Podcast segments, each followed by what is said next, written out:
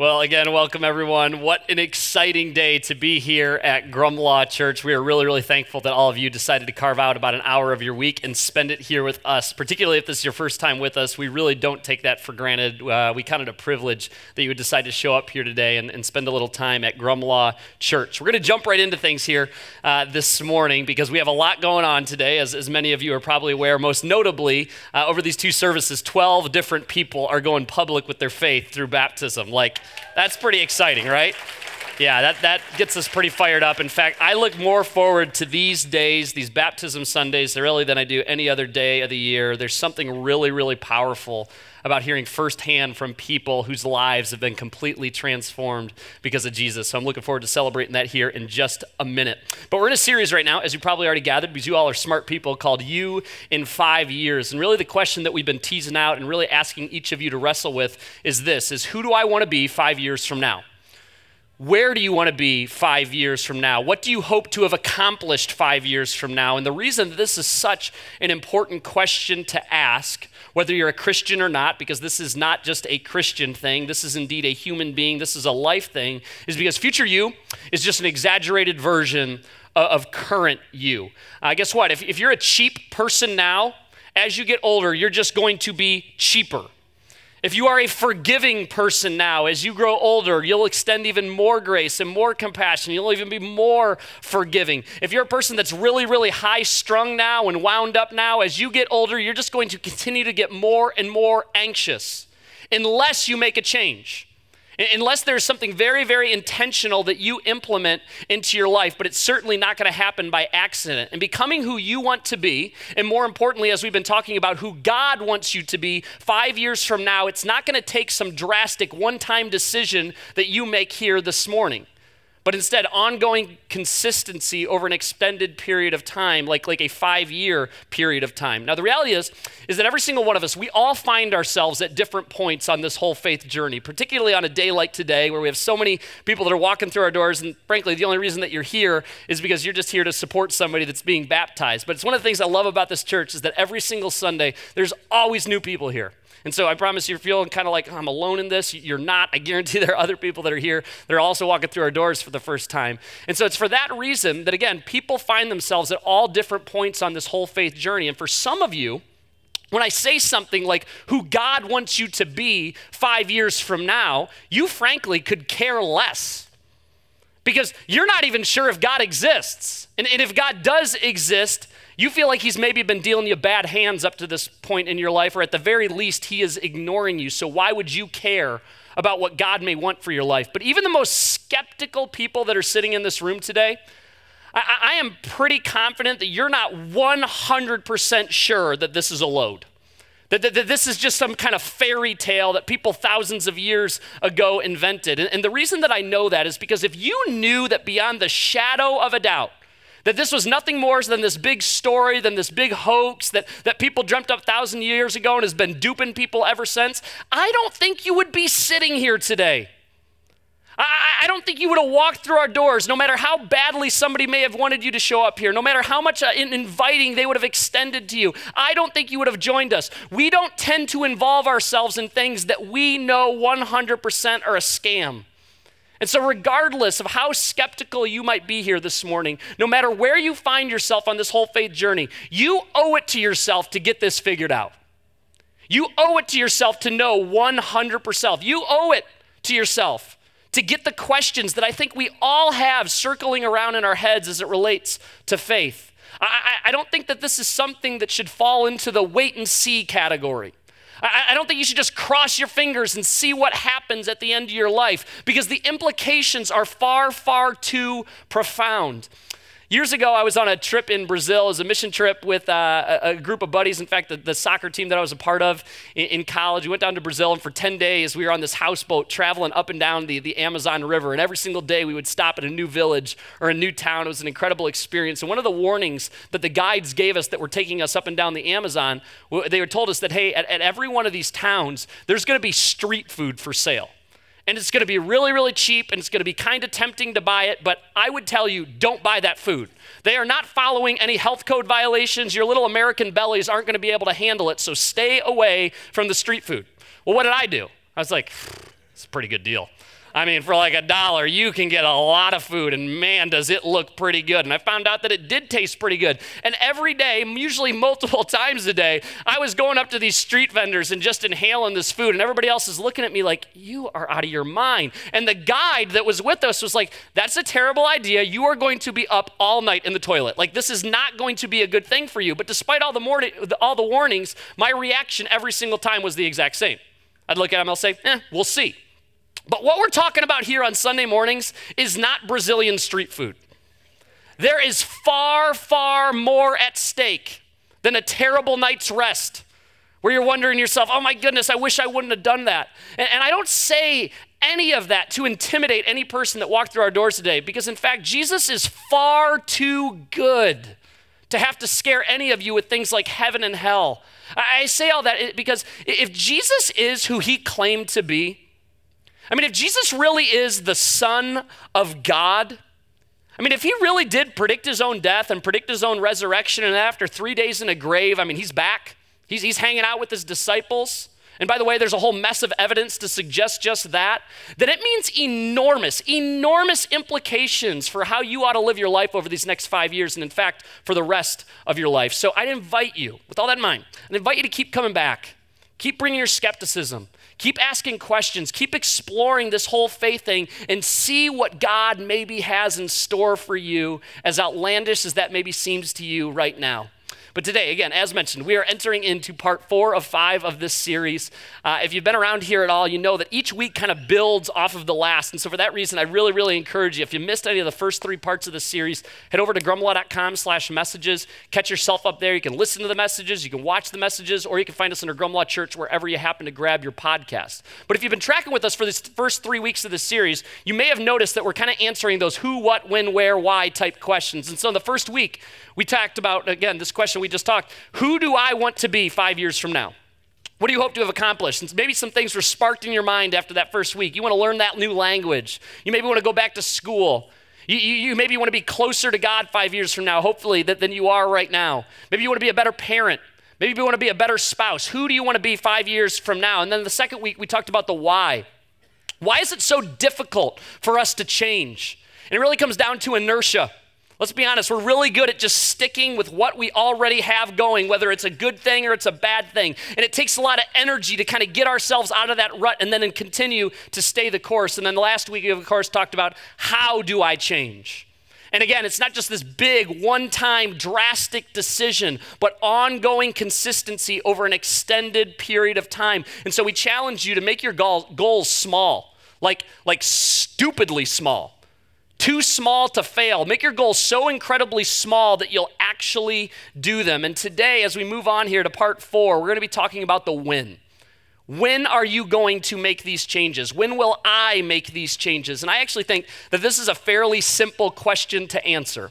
See, every single one of us, we all know this, you have 24 hours available to you each and every day, correct? We have 24 hours available to each every day at our disposal. And so let's think of each hour and each day as a line on this pad, of paper here, okay? So I'm going to try to draw 24 lines. I mean, this is going to be a challenge for me, counting to 24.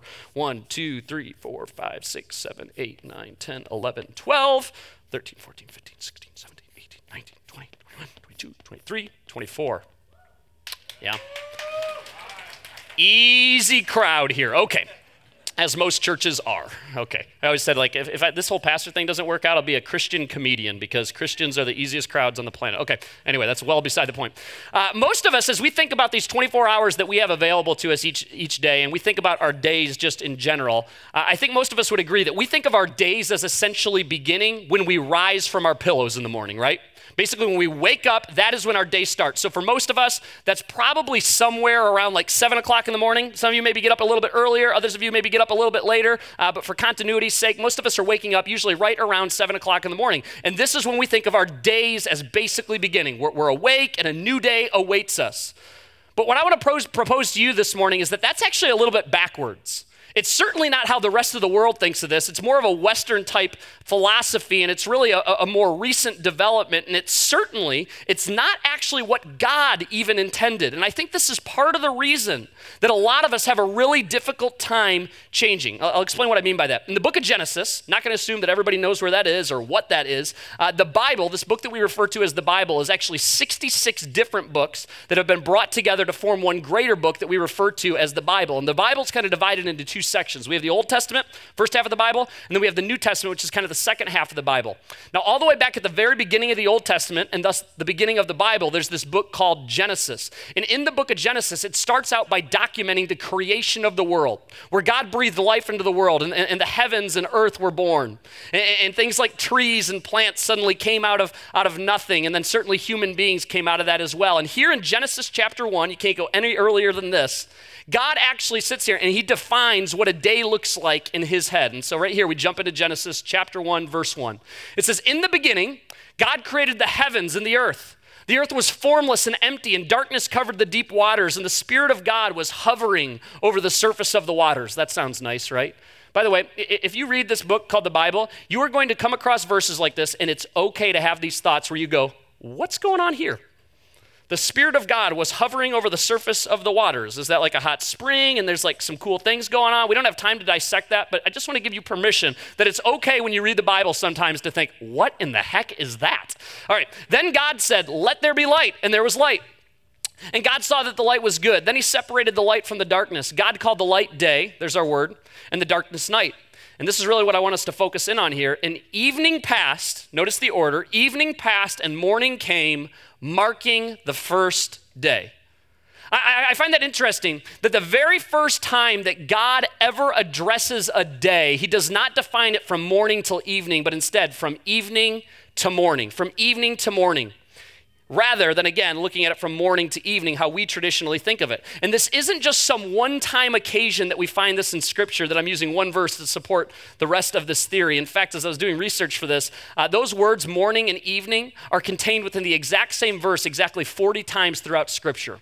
And so I have to come to the conclusion that that was actually very, very intentional. That, that when we look at how most of us probably think about our days, dare I say it, we're, we're maybe looking at it incorrectly. And when we think about the when, when are we going to make these changes in order to become the person that, that we want to be, who, that, that God wants us to be five years from now? We ought to get back to the basics as it relates to the limited amount of time that we have here on earth. Rather than thinking of our day as, as right here as beginning at like seven o'clock in the morning, we maybe, like, like God is saying here, from evening to morning, should be thinking about our days as beginning in the night when, when, when the sun begins to go down. So, about this time of year, you know, right around seven o'clock p.m. And we should be thinking, obviously, of, of the day coming back and all of its glory. You know, usually the sun's up, you know, by 7 o'clock in the morning. Okay? This is the 12 hours right here that we should be focusing on. This is when you have the time to take those small, consistent steps that are going to change your life, either for the better or for the worse. But when we typically think of our days, let's be honest, we usually focus on this block of time. From the time when we wake up, you know, right until, you know, about 6 p.m. But the irony there is that is actually the amount of time that we have the least control over, right? I mean, think about it. You must go to work. You must take Billy to soccer practice. By the way, I don't know why this is the case, but the hypothetical kid in the story, his name is always Billy. Uh, you must go to the dentist. You must be a part of that meeting. You must wait in line at the post office. You must make the deposit at the bank. You get the idea. There are certain non negotiables that have to take place during this block of time. This is right here when life is messiest. This is when life just continues to be unpredictable. This is the block of time where we continue to be owned by our circumstances. I mean, think about that. We focus on what we have the least control over and we neglect what we actually do have control of. That, that, by the way, this block right here is the far superior and po- far more powerful time in shaping the life that you want to live and who you want to become. And so this morning, again, not just a Christian thing, a human being thing, let's stop thinking in terms from morning till evening and instead evening till morning. Let's focus right here on these 12 hours. And here's what I'm proposing here. If you anchor your evening and your morning, then in the middle of the day, come what may, you've already had a great day. And yes, that rhymes a lot. And some of you are like, that's the lamest thing I've ever heard in my life. But it does not make it any less true. Make that time right here from evening until the morning. Make that time the, the best that it can be. And regardless of what happens right here in the midst of the chaos, regardless what happens in the stuff that you really can't control, you don't really care. It's not that big of a deal because you've already had a great day. In other words, it's really, really hard to have a bad, bad day that starts and ends well. I mean, it's possible, but it's rare. If your evenings and your mornings are incredible, it's hard to have a bad day. Now, I think there are two ways, uh, really, really simple today. We're going to go ultra simple in order to make this a reality. And the first one is this sleep. All of you really ought to get sleep. And as much as you, some of you don't want to hear this because you already get nagged by your spouse about this, we are all smart enough to know how this one thing affects everything else. It affects how you interact with your coworkers, it affects your productivity. It, affects your relationship with your spouse. It affects your relationship with your kids, and it certainly affects your relationship with God. Everybody's seen those Snickers commercials, right? Where at the end it says, You're not you when you're hungry. We could take that word hungry and swap it out with don't sleep, and it would hold every bit as true. You are not you when you don't sleep. In fact, you're probably kind of a nightmare when you don't sleep. None of you have this special skill that precludes you from getting a good night's rest. Some of you, frankly, have gotten really, really good at excusing yourself from this, but you're certainly not exempt. Uh, my dad, growing up, he, he, was notorious for this. As we've gotten a little bit older, he seems like he's gotten a little bit better. Um, but growing up, he, he, was notorious for usually, you know, in the evening, you know, about right this time, seven, eight o'clock at night, he would find his way down into the living room and then into his chair, which, by the way, is really something I'm looking forward to in my 40s and 50s. Having a chair. I mean, it's just like your chair. It's understood. You sit there, something awful might happen to you. It's perfectly conformed to your bottom. A lot of wives and kids are looking at their dads like, You have a chair. Did you know that? Yeah, it is your chair. I'm looking forward to that. But usually my dad would get there, you know, seven, eight o'clock at night. And usually by about nine o'clock rolling around, you know, he'd be reading a book, he'd be watching some sporting event, he'd be watching some TV show. He'd start pulling this number. And then something would happen on the television, right? And we've seen this play out. Looks up and he's back. He's alive. He's come back to life. You know, he's there, you know, for another five, ten minutes, and then it takes over again. You start nodding again. You go over there and mess with him. You know, stick your finger in his eye, and know, he's back. He's irritated. And usually by about midnight, doing this literally for three straight hours, he would finally find his way into bed. He would then get up the next morning at five o'clock in the morning, and he just would not understand why he was so grumpy and why he was so irritable. And you'd call him out on it. As we got older, we'd start to call my dad out on this, and we'd be like, okay, dad, look at this. You're like, Dad, you, you you're, you're tired and you're, and you're grumpy because you only got five hours of sleep at night. And he's like, No, no, no, I got eight. You're like, Dad, you are counting those three hours where you were doing like this whole thing. That, that, that doesn't count towards your sleep. Some of you have actually convinced your spouse that you actually only need five hours of sleep. Guess what? They're a liar. They just have a Netflix addiction that they haven't dealt with. You used to be this kind and patient and loving person. But now, like, your whole family has just resolved themselves to the fact that you are Batman. You wake up in the morning, you start rolling around the house. You're like, who tracked this dirt into the house? It's like, awesome. Bat Dad is alive and well because he won't sleep. Well, let me show you who, who bears a lot of the blame for this. Anybody know who this guy is? Not one person knew in the first service, by the way. Anyone?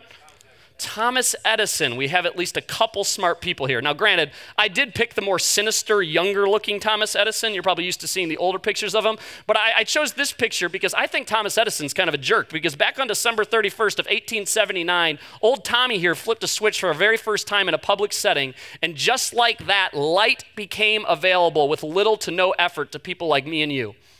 Your great great grandparents, before he invented that incandescent light bulb, they were sleeping on average 10 hours a night. That was the average just a couple decades ago. Fast forward to present day, and the average American now sleeps six hours and 51 minutes. And just in case you're wondering, that, that, that is certainly not an improvement.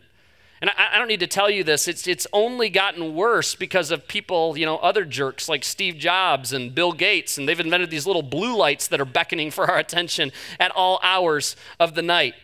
Sarah Mednick, who's the associate professor of psychology at UC Irvine, who's done extensive research as it relates to sleeping and, and sleeplessness, uh, she's quoted as saying this Studies have conclusively, as in, it's really not even up for debate at this point, the entire scientific community pretty much agrees on this, linked sleeplessness to irritability, anger, depression, and mental exhaustion. You don't eat well, you're not in a good mood, you have less energy, They've actually proven now that you're more susceptible to sickness and illnesses, and it all spirals kind of out of control from there. Sleep is the base, as we probably all come to figure out, that holds the rest of it together. There's actually a study done uh, several years ago, and it was fascinating when I was, I was reading about this, preparing for this message.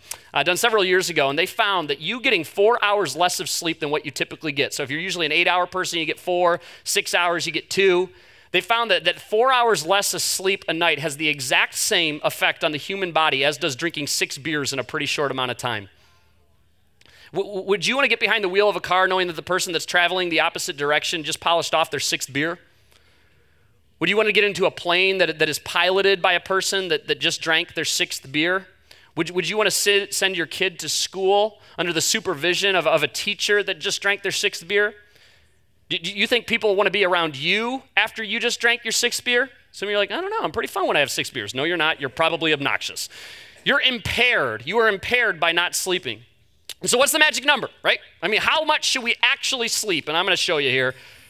Eight hours. Now, some of you are going to roll your eyes at that and think that's absolutely ridiculous that anybody could actually get eight, consistently eight hours of sleep a night, but this is what literally every piece of data would point to. And in fact, the top performers in our society, whether that's uh, looking at athletics, whether that's looking in the marketplace, in every area of our society, top performers actually typically sleep about eight hours and 36 minutes a night. And so those six hours that you're seemingly proud of aren't very good. See, we set alarms for when we ought to wake up. I think we should start setting alarms for when we ought to go down. And I think we ought to be far more intentional about winding down. This is a, subject that fascinates me. If you haven't noticed, I like really nerded out preparing for this. Uh, it's a question I actually ask people quite often. I'm like, how much sleep do you get? Because I, just can't believe when I meet people that consistently get like two to like three, four hours of sleep a night. I, can't understand how they function because I'm pretty much a wreck if I get like six hours or less. But uh, one of the questions that typically comes up as a result of that when these people that get less sleep, they're like, well, I just had a hard time falling asleep, so I just kind of gave up. And so I'll ask him as a follow up question okay, well, well, what do you do before you go to bed? And you come to find out, we have terrible self awareness sometimes as human beings that they'll, they'll, tell you things like, well, I don't know, I drink a cup of coffee about 9 o'clock, drink a Diet Mountain Dew. Usually, I don't know, I get into the cabinet and eat a pretty good amount of food. Then I watch an action movie or you know, sit there and I watch some sport that I'm really interested in, kind of gets my adrenaline going. Then I usually lay in bed. Most of us do this. Then you scroll on your phone for about 45 minutes. And yeah, I put my head on the pillow and I can't fall asleep. I mean, what the heck? It's not rocket science, right? You're sending your body mixed messages. It's like driving in the middle of winter with your windows down and you're pumping the heat at full blast. Your body doesn't know what to do with that. So, number one is sleep, and then number two is, is we grow. And I would propose that, that we use this time to grow, these, these 12 hours here at our disposal, in three different ways physically, creatively, and spiritually. The first area, again, is, is physically. We, we, we talked about this uh, if you were here at, at Easter just a little bit, uh, you know, over a month ago. On Easter that most of us, uh, given the opportunity with a quick snap of the fingers, we would probably change something about ourselves physically. Whether we would admit that or not, most of us it would probably come down to something either, either with our weight or just getting into a little bit better shape. In 1 Corinthians, which is actually a letter written by a guy that went by the name of Paul uh, to these early Christians living in this area called Corinth, and hence its name Corinthians, he said this He says, Don't you realize and by the fact that he's saying, don't you realize, he probably figured that they didn't realize uh, that your body is the temple of the Holy Spirit who lives in you and was given to you by God. You do not belong to yourself, which is kind of a startling statement, for God bought you with a high price. So you must honor God with your body. Take care of your body, is what Paul's trying to express. You were bought at a price. In fact, you were bought at an exceedingly high price when God sent down his one and his only son to die for you, to, to, to pay the penalty on a cross for your sins. Every day is a gift, and it is your responsibility to be a good steward with the body that God has bestowed upon you. So start knocking out that one push up a night. Get, get off the couch and, and actually go for a walk at night rather than just, just, just sitting there and, and wasting your evenings away. Start to use that gym membership that's on auto renewal, despite the fact that you've only gone like once a month for like the last year. That is an expensive membership. All that weight is not going to fall off by itself, and it's certainly not going to fall off overnight. Again, that's the premise for this whole series. Ongoing consistency is far more important than short term intensity. But start chipping away. Some of you have literally had this thought floating around in your head for years. What is keeping you from tonight being the night where you actually start to chip away at this? Uh, I want to show you a picture here of, of my sister Brielle. You've probably seen her around here. She's super involved here at, at Grumlaw Church. This picture was taken a couple years ago after she ran a marathon or a half marathon. I don't know why you guys do that yourselves. Like, I mean, it's crazy running those crazy distances. Like, we have cars, okay? Um, I'm kidding. I'm really proud of her. This is a picture of my sister uh, from high school. It's their senior picture taken just a couple years earlier. And, and before I get into this, uh, I want to be really, really clear. I loved this Brielle just as much as that Brielle. I mean, both of these, these young women, I, I really, really cared about them. But I'm telling you one thing right now this Brielle is a lot more confident. That Brielle is far more secure. That Brielle is far more comfortable and content in her own skin than that Brielle. I'm so proud of what she did, but again, it didn't happen overnight. It was slow and steady wins the race. Where I'm looking at her and I'm like, dang, she's not eating what she used to eat. Wow, she's like eating almost all rabbit food, and she used to eat like not rabbit food, like other things that weren't particularly healthy. And dang, she's waking up earlier so that she can go work out. And wouldn't you know it, slowly but surely, there's a physical transformation that occurred, but it took daily disciplines during these 12 hours that were available to her each day. The next area is creatively. This doesn't mean that you necessarily like paint a picture or take an interpretive dance class, but, but it could, uh, I suppose. But when I say creatively, I'm talking about bettering yourself and the people around you, particularly those people that, that, that are closest to you. you. You begin to read those two pages of a book each night and then you allow momentum to take over. You, you start spending those five minutes an evening memorizing a word from that language that you really want to have down pat five years from now. You, you start devoting more time to actually playing and interacting with your kids. You reclaim that childhood passion that you had of, of maybe fishing or, or, or riding a bike. Uh, you actually at night start to do physical things like riding a bike with your spouse rather than just sitting on a couch. It's one of the things I love about John. He's our, uh, our music director here, and his wife, Maddie. They are notorious bike riders. Uh, at the end of a night, uh, they're usually not just sitting around their house on, on a couch. They jump on their bikes and ride all around Grand Blanc and just kind of enjoying God's creation. You, you begin to creatively think of, okay, how can I use my time for, for something more, for something better than just sitting on a couch, watching TV, and aimlessly scrolling through my phone? And I'm telling you, and in fact, your life has probably already shown you this, uh, your life will be better. You, will truly feel more fulfilled. You'll, you'll have more contentment when you begin to live this way. I mean, just think about it logically. Like, do you feel better about yourself after having watched TV for like three straight hours with your kids or when you go on like a family walk? Do, do, do you feel better about yourself than, you, you, know, when, when you go out and you like maybe go kayaking with your wife for a couple hours or when you just sit on a couch and just, you might as well be worlds apart and you've just scrolled through your phone and let hours and hours and hours chip away. So many of us are, are, are stuck in this rut think in a lot of cases it gives birth to full blown depression because you've gotten into such a terrible, horrendous rut creatively. Your life has become so mundane. You're glued to your phone, you're glued to your electronic devices. Start taking that small step daily in this creative space and watch how the anxiety and the depression and the worry begins to dissipate. All, all, those things that you worry about, of course, they are brought to the forefront of your mind because you're sitting around doing nothing. You have nothing to distract you. So get busy, get creative. And then, last but certainly not least, you need to grow spiritually. Now, if you're not a Jesus follower, you're sitting in this room, you don't identify as a Christian, you're kind of off the hook here. You can zone out and start jacking around on Facebook if you want. But all you Jesus followers, you have to, you have to make it a priority to grow spiritually. This is not something that is just going to happen by accident. This is not something that you're just going to kind of stumble into. You have to be as intentional with your relationship with God as you would any other relationship in your life. This, this is by far one of the strangest things that American Christians in particular do. We, we, we put our relationship with God on this like other type of pedestal. We, we, we, think that somehow, like saying a prayer, you know, before our meal, we, we think by showing up here, you know, you know, three, four times a month for an hour at a time is somehow going to sustain that relationship. That wouldn't work with your spouse. Certainly wouldn't work with your kids. It wouldn't work with your closest friends. Why would we think our relationship with God would operate any differently? It takes time little by little, and discipline just like anything else. I mean, even Jesus made this a priority. If there, if there was anyone that could have been exempt from this, they would have looked at and been like, yeah, I can kind of get that because you are, after all, the Son of God. He did not overlook this. In fact, throughout Matthew, Mark, Luke, and John, those are the four books that we refer to as the Gospels. Those four books document Jesus' life, his death, and his resurrection, kind of from four different perspectives. Within those books, we see all of these occasions where Jesus would carve out this intentional time to get away from his friends, to get away from family, and just spend quality alone time with his heavenly Father. I pulled out just one example from the book of Mark. It says, Before daybreak the next morning, Jesus got up and went out to an isolated place to pray. I'm a pretty simple man.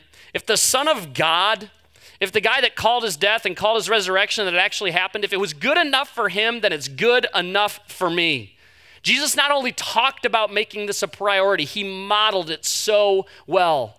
As we talked about last week, maybe you're in this rut spiritually. Just begin spending five minutes a morning with him. It would be staggering what God would do through this church, through this community of people, if just the Christians in this room got this right. If we just dedicated time daily to bettering ourselves and growing spiritually. And even if you're, you're not wearing that label of Christian, can I be so bold as to tell you that, that I still think this would be a really good idea for you? That, that, that you would start actually reading the Bible. There's a woman named Brittany that was baptized in, in the last service, and she admitted to me during her baptism story, she's like, I honestly thought that the Bible was a bunch of religious chants and prayers. And then in one service, I kind of just, you know, very casually threw out this challenge to, to read the book of Luke, one of those gospel books. And by the way, if you've never dug into the Bible, start with Matthew, Mark, Luke, and John. Those four books that just document Jesus' life and his death and his resurrection. She goes, I opened that thing up. I, I expected to see prayers and chants. And, and here I find, like, man, there's like rich history here. And on top of that, there's all this stuff that like really applies to my life. And through that daily reading through the book of Luke, something that she just thought was innocent because she's just a reader, God began to grab a hold of her. God started to grab her attention. Start praying. Some of you are scared to death to pray. It's nothing more than sharing honest feelings with God. Carve out just a little time each day and watch what God begins to do in your life. You have nothing to lose. Like, like I said earlier, you owe it to yourself to see if there's any validity to this stuff. As you draw closer to God, so in the incredible promises that He gives us, He will inevitably draw closer to you. In Matthew 6 6, it says, But when you pray, and this is Jesus actually instructing His disciples, those 12 guys that He spent all that time with, this is Him instructing them how to pray.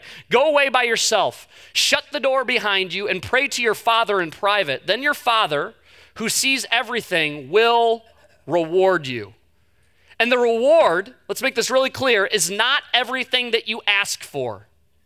It's a closeness, it's an intimacy with God that in turn gives birth to trust. It's a relationship, which is what God is after, not religion, but relationship that is achieved little by little, day by day, a daily commitment to grow spiritually. As we think about growing physically, creatively, and spiritually, uh, as we wrap up here this morning, there are two quick tips here that I wanted to leave with you. Number one, detach daily from your phone. And number two, plan your day and write it down. Uh, th- this talk had come across as like grumpy old dude, like up on the stage that, that just really hates smartphones. Uh, I promise you that is not the case. I love my iPhone. I love the luxuries that it provides for me. I love the convenience that my iPhone provides to me. I do not want to go back to the flip phone. But come on, because of all of the things that our phones offer us, I bet just about every person in this room is guilty of this to a certain extent. That our phone has essentially become one with us. It's really, really rare for you to go basically anywhere without your phone. And so I chose that word very intentionally detach. It's going to feel like you're sawing off a limb at first. This is one of the things that I, I practice in my own home. I, am not honestly perfect at this. Uh, I was pretty good at it this week because I knew I'd be talking about it, so I didn't want to be a liar. Uh, but every day, uh, when I get home from work, I take my phone and either put it on a shelf in our living room or I just go into our room and put it on the nightstand and I, I don't look at it until my kids go to bed, usually about 8, 8.30 at night because then it forces me to actually engage and like, you know, hang out with, with my two young children. And then at that point, I look at it real quick just to make sure there's no emergency. I'm, I'm not that important, so there basically is never an emergency. Uh, and then at that point, I set it back down until I go to bed so that my wife and I actually have conversations with one another. I bet all of you have had this moment at some point in your life where you've been sitting there and you're like, holy smokes, I, I am literally letting life kind of pass me by. I'm forfeiting like relationships that could be strengthened right now because I'm just sitting there just scrolling mindlessly through my phone. Like, why do you really care what your friend ate for dinner last night? And they're not even really like your friend because you don't even know who they are. Like, who's that person? Why did they accept that friend request? What's going on here? Why am I wasting my life away? So, detach daily from your phone. I think whether, again, you're a Christian or not, uh, you will not regret taking that step. And then, number two, Plan your day and write it down. Now, some of you are a little bit more free spirited, and the idea of actually writing down your day kind of freaks you out. And you're like, I don't like doing that. I just want my day to be open. But the reality is, unless we write it down, unless we have some sort of accountability written down on paper, you're not going to stick to it, at least for any extended period of time. I'm not talking about this block here, I'm talking about the from evening to morning. And then put it in a place where, where the people that you live with, where the people that know you best, can actually call you on it. They can be like, hey, have you actually been getting eight hours of sleep? Hey, I noticed there that you said that you're going to carve out 15 minutes a day to spend with God. Are you actually doing that? Again, data actually shows that when we write things down, we are far more likely to actually follow through with those things, whether you consider yourself a writer or not. So detach daily from your phone, plan your day, and write it down. This is the win from evening to morning. And by committing to sleep, I know that sounds so simple, and committing to grow, your life, I'm telling you, is going to look dramatically different five years from today.